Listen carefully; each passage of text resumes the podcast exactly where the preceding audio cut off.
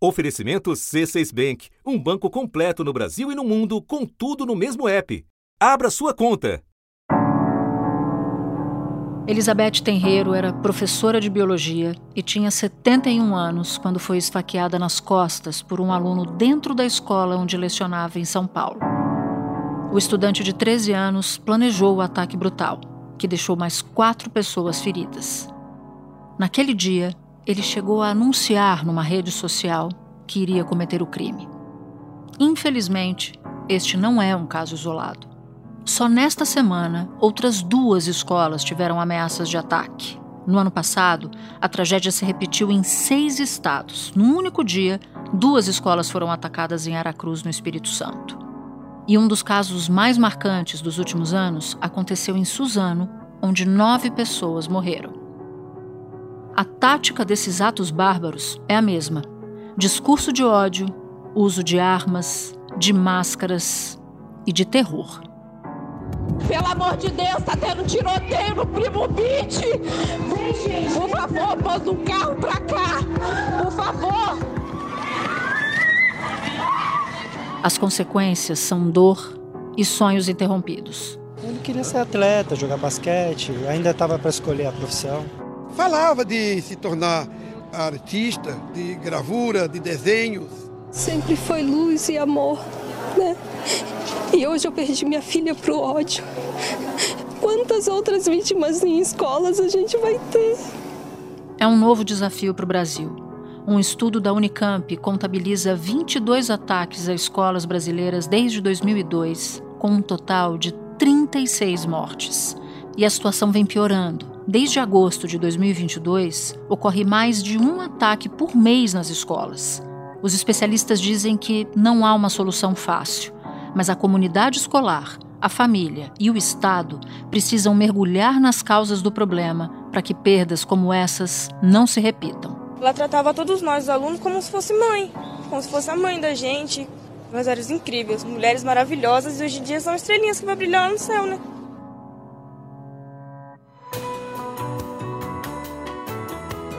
Da redação do G um, eu sou Natuza Neri e o assunto hoje é: a explosão da violência dentro das escolas, os desafios da prevenção e do apoio para jovens e adolescentes diante do avanço do extremismo nas redes sociais. Neste episódio, eu converso com Talma Vinha, professora da Faculdade de Educação e coordenadora do grupo Ética, Diversidade e Democracia na Escola Pública do Instituto de Estudos Avançados, ambos da Unicamp. Quinta-feira, trinta de março.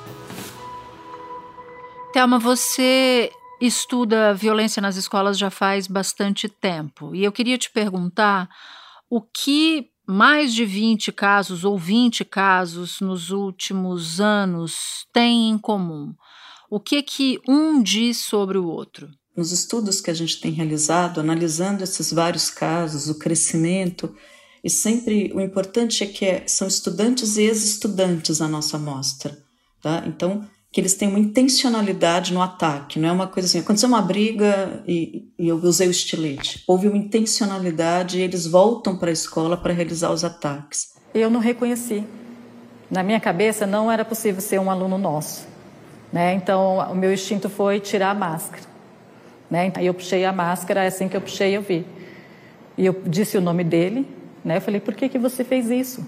E o que nós encontramos é que eles têm em comum algumas características. Por exemplo, eles são jovens, então eles têm entre dez e vinte e cinco anos, né? Eles são do sexo masculino, eles são brancos, certo? E, além disso, existe um gosto por violência, um culto às armas.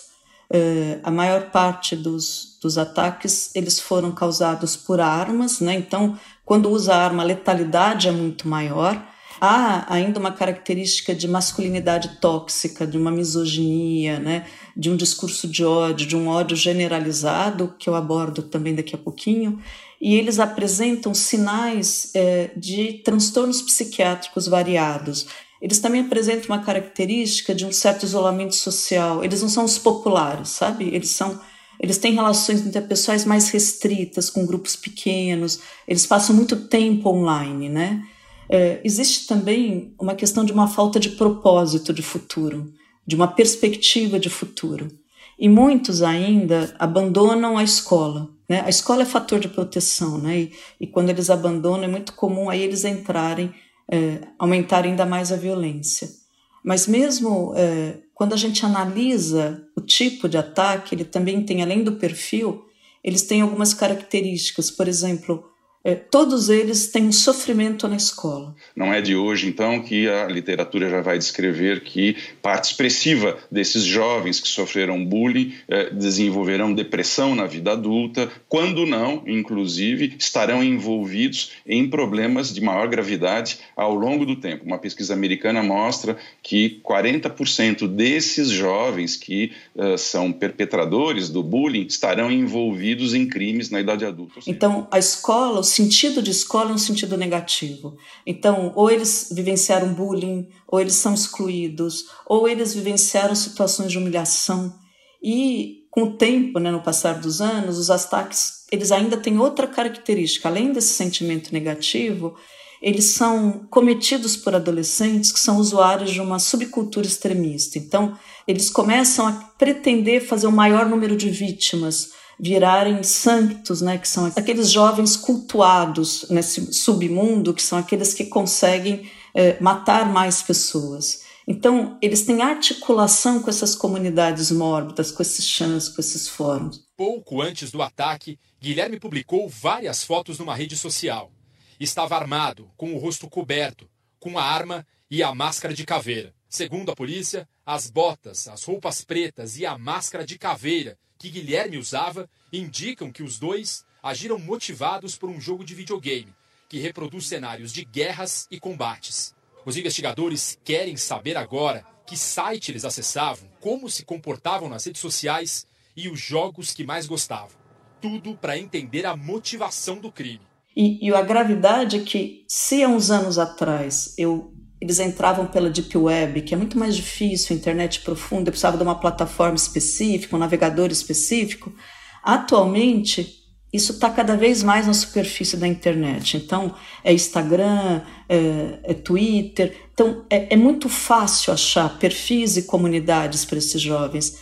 E eles são cooptados, principalmente esses meninos, por jogos online. O problema não é o jogo violento, não, mas é que na interação com Roblox, Fortnite, durante o chat, aí eles falam palavrão, aí xinga, aí no chat eles funcionam como um mecanismo de sedução, sabe? Então, angaria simpatia, incentiva aquilo que ele está falando e tem o convite para entrar, para migrar para outras plataformas, tipo Discord, em que tem comunidades extremistas em que o discurso de ódio impera, né? Então, eles vão sendo radicalizados cada vez mais cedo. Eu quero entrar um pouco mais nesse ponto específico que você acaba de citar e ler um trechinho de uma informação sobre um relatório que foi produzido pelo Grupo de Transição sobre Educação no governo Lula, agora, nessa transição recente de um governo para o outro, dizendo o seguinte, que até a primeira década dos anos dois mil não havia registro no Brasil de ataques planejados a escolas.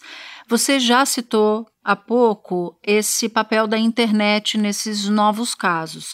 Então eu queria te pedir para nos contar o que, que mudou nessas duas décadas e o que pode explicar esse aumento recente de ataques. Além da, desses grupos extremistas, eles passam a estar na superfície da internet, de fácil acesso, né? É, existe esse efeito midiático muito forte que nós não tínhamos antes. Então, por exemplo, Columbine, o ataque de Columbine, ele é um marco midiático. Doze alunos, um professor, vítimas de dois atiradores, Eric Harris e Dylan Klebold, que se mataram depois de dispararem cento e oitenta e oito tiros de revólveres, pistolas e um rifle. Em dez anos, centenas de milhões de dólares foram gastos em segurança nas escolas. Detectores de metal, câmeras de segurança, mais de seis mil policiais contratados. E nada serviu de lição. Segundo um levantamento do Washington Post, desde o tiroteio em Columbine, em mil novecentos e noventa e nove, a média de dez tiroteios em escolas por ano aqui nos Estados Unidos. Algumas estimativas mostram ainda mais. Nesse período também, segundo esse levantamento, é... mais de duzentos mil estudantes no país experimentaram violência armada durante um horário de aula. Porque como ela foi todo televisionado, tinha câmera, isso repercute no mundo inteiro e ele passa a inspirar, então ele é, ele é um marco, porque esses meninos buscam notoriedade, eles se inspiram na escolha das roupas, das armas, né? Quem faz isso pretende ser famoso, mas não é só isso, né? A gente viveu nos últimos anos... É, são variáveis interrelacionadas, mas a gente vive uma cultura, um aumento da cultura da violência, um discurso social autorizando o tratamento dos conflitos pela violência, não pela palavra, né? Isso, inclusive, é chamado terrorismo estocástico, que é quando há uma manipulação da comunicação para causar medo, para causar terror. Então, esse discurso social, ele encoraja é, atos agressivos. Então, é, é como se ele estivesse dando autorização, permissão para agir.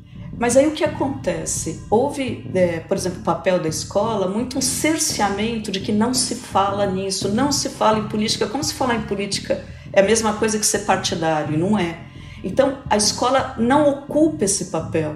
E isso fica... O fato de você não ocupar esse papel faz com que eles mantenham os mesmos pensamentos. Eles só não expressam, porque não pode expressar publicamente na escola. Mas eu continuo nas redes sociais. Então, você tem o que a gente fala, uma câmara de eco, que alimenta tudo isso, que potencializa tudo isso. Por exemplo, esses grupos extremistas, eles reforçam uma característica que aparece do sujeito, né? Enquanto se eu te falasse que minha, minha, minha namorada traiu tal, e eu te xingasse, você dizer assim para mim, Natuza, Thelma, é, mas vocês não tinham nada sério, isso às vezes acontece, é suaviza. Esses grupos potencializam, eles ofendem, eles dizem que mulher é tudo isso. Então, se, se o menino diz assim, eu vou me suicidar, ele fala, vai, mas não vai sozinho, leva outras pessoas. Então, você tem um ambiente em que ele é muito favorável para que essas coisas ocorram. Nesse ponto que eu queria chegar, o que tem nesse discurso extremista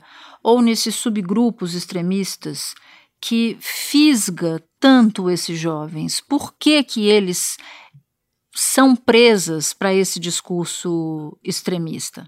Eles se sentem valorizados. Lá a escuta. Então, é, há o acolhimento. Então, se é, você tem um filho que diz assim, sei lá, desde coisas básicas, o Elvis está vivo, você fala, imagina, você vai acreditar numa coisa dessa? É, se uma pessoa tem uma piada racista, você fala, cara, nada a ver, isso é violência. Mas quando eles estão nesse grupo, os absurdos que são ditos, é isso mesmo, você tem razão. Então, é, a pessoa ela é acolhida, ela se sente valor. E quando há um incentivo, é uma ideia assim, você vai ser o cara, tá certo?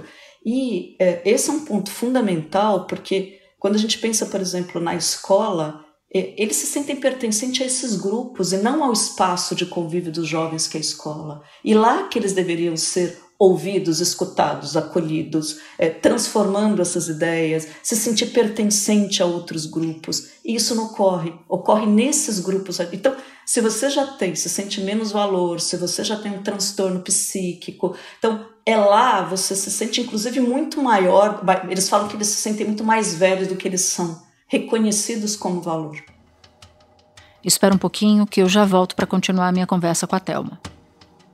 Com o C seis Bank, você está no topo da experiência que um banco pode te oferecer. Você tem tudo para sua vida financeira no mesmo app, no Brasil e no mundo todo. A primeira conta global do país e atendimento personalizado, além de uma plataforma de investimentos em real e dólar, com produtos exclusivos oferecidos pelo C seis em parceria com o J P Morgan Asset Management. Quer aproveitar hoje o que os outros bancos só vão oferecer amanhã? Conheça o C seis Bank. Tá esperando o quê? C seis Bank. Aqui em São Paulo, inclusive, para ilustrar toda a nossa conversa, teve um agravante. A rede estadual de ensino chegou a suspender por alguns meses o atendimento psicológico e psicopedagógico. Agora, depois do ataque, o governo local está dizendo que vai retomar esses atendimentos. No contexto de risco de violência que a gente aborda aqui, qual é a importância de atendimento psicológico, psicopedagógico e de outros tipos de atendimento, como assistência social, inclusive, para a comunidade escolar? o fortalecimento, a ampliação dos sistemas de proteção social básico, que são os CRAS, os CREAS das redes públicas, tanto a proteção social como o serviço de apoio mental, ele é fundamental. Primeiro, decorrente da própria pandemia, né? Quando esses meninos... É, uma das características de adoecimento mental é quando você tem uma insegurança financeira. Muitas famílias são monoparentais de mulheres que a, os pais constituem outra família e elas ficam, e elas têm que trabalhar muitas horas e voltam, tem uma outra carga, e você não sabe se vai pagar o aluguel. Isso é fator de adoecimento mental. E o adoecimento mental dos pais também afeta os filhos, a insegurança. Então, aí o que mais que acontece, né? Você tem uma escola, por exemplo, pública, é diferente de uma escola particular, que esses meninos, quando saem da, da escola particular, eles têm inglês, eles têm natação, eles têm esporte. Esses meninos saem da escola pública, eles vão para uma comunidade, por exemplo, em que é, não tem oficinas artísticas, culturais, esportivas. A escola é a única instituição social que eles frequentam.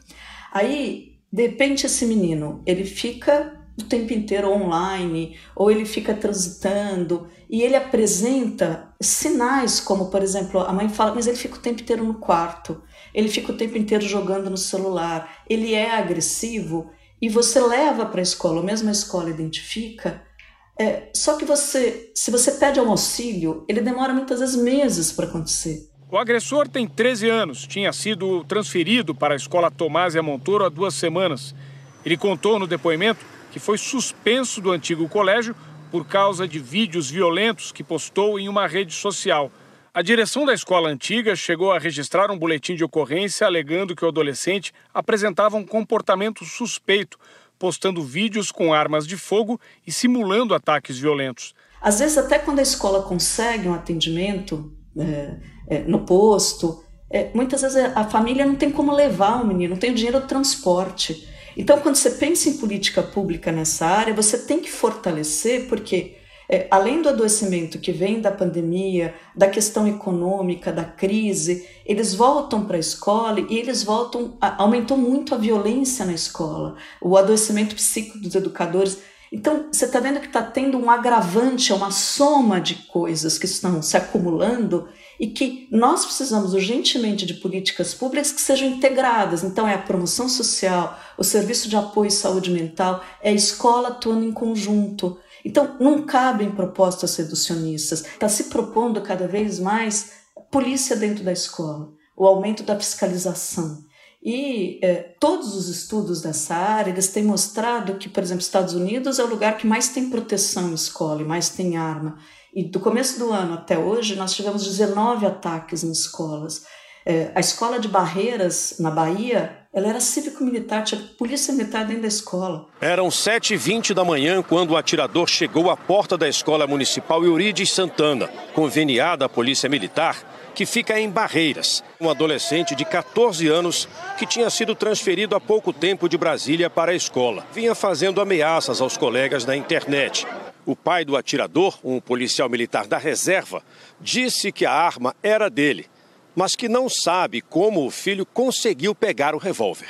Como os ataques são planejados meticulosamente, isso não funciona. A gente defende segurança externa à escola, proteção quando aquela região é vulnerável, mas não polícia disciplinando o aluno.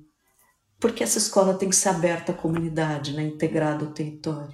E a sociedade?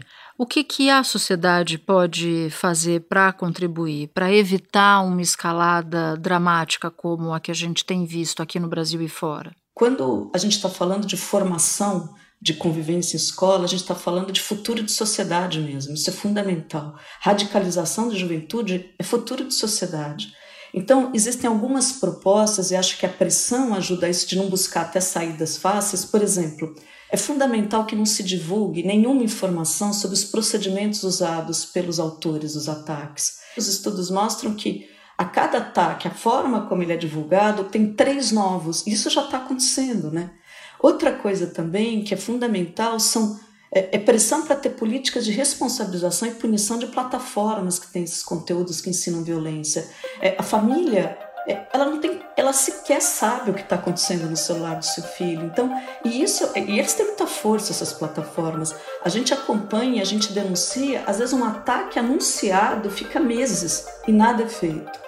Além disso, é, nós não temos um, um canal único de denúncia. Então, se, se os meninos veem alguém anunciando que vai fazer um ataque, a escola sabe, às vezes ela procura a polícia do bairro e eles têm tantos problemas que eles nem sabem o que fazer.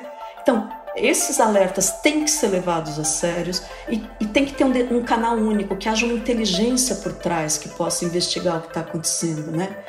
Além disso, eu queria trazer um último ponto que eu acho fundamental, é que do mesmo jeito que nós temos, é, a escola pode ser um lugar, por exemplo, de violência, ela também pode ser um espaço privilegiado de prevenção de conflito, de agressão. A escola, ela é um espaço, é, enquanto a família ela, são os valores da sua comunidade, aquela família pode ser homofóbica, pode ser misógina. Quando ele, ele entra na escola, a escola é a aprendizagem da convivência no espaço coletivo, a formação da sociedade.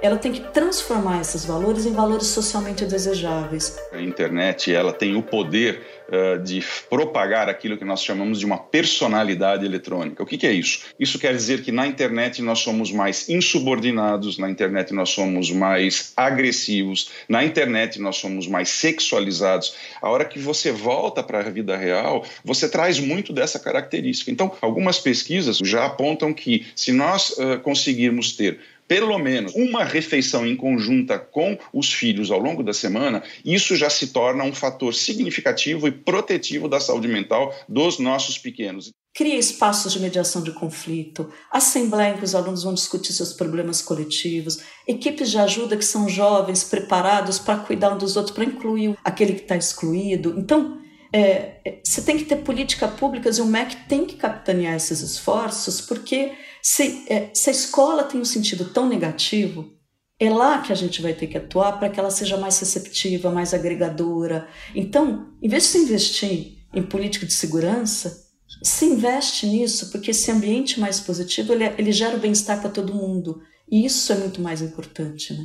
Eu tenho certeza de que quem está nos ouvindo agora está se fazendo uma pergunta e eu queria fazer exatamente essa pergunta para você.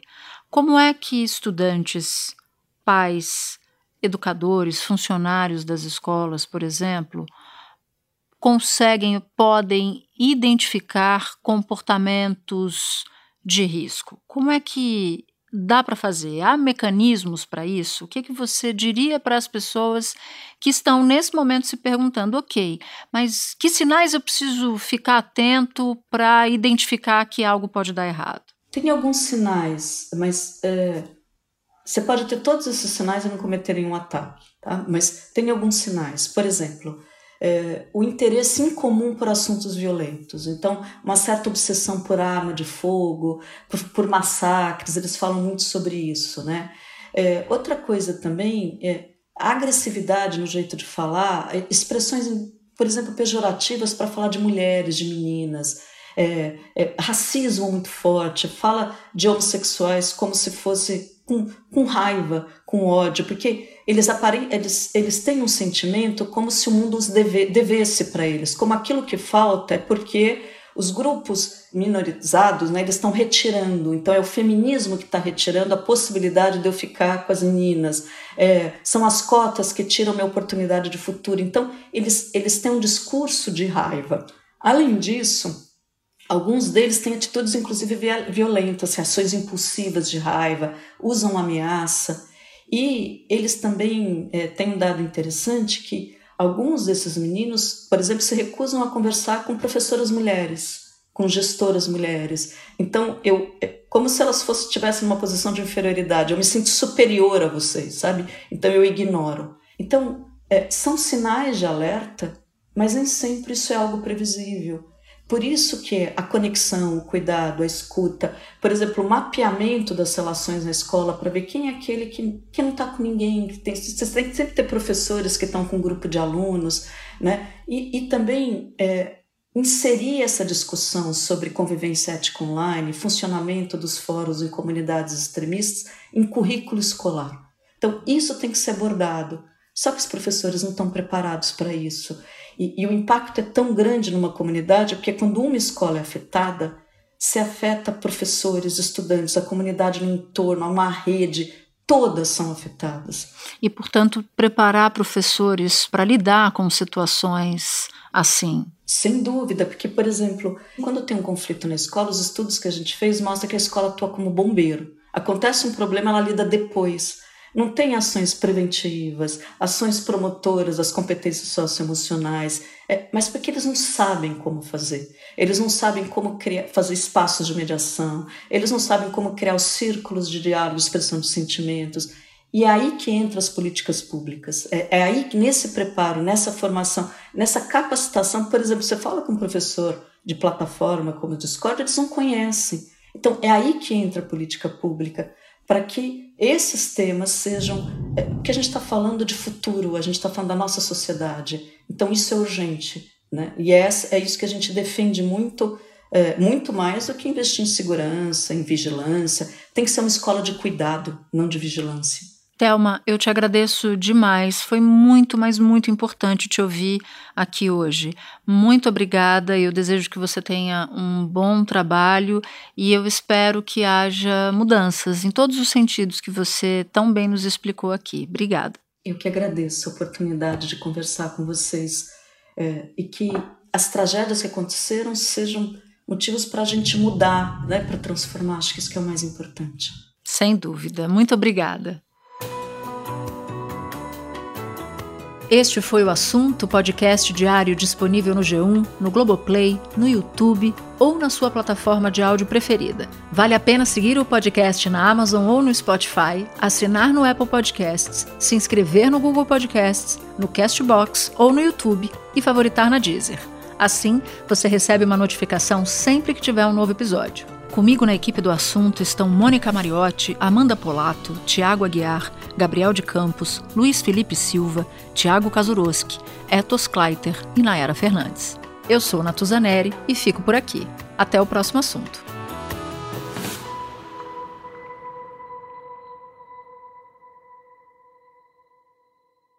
Você no topo da experiência financeira que um banco pode oferecer. Escolha um banco completo no Brasil e em qualquer lugar do mundo. Abra sua conta no C seis Bank.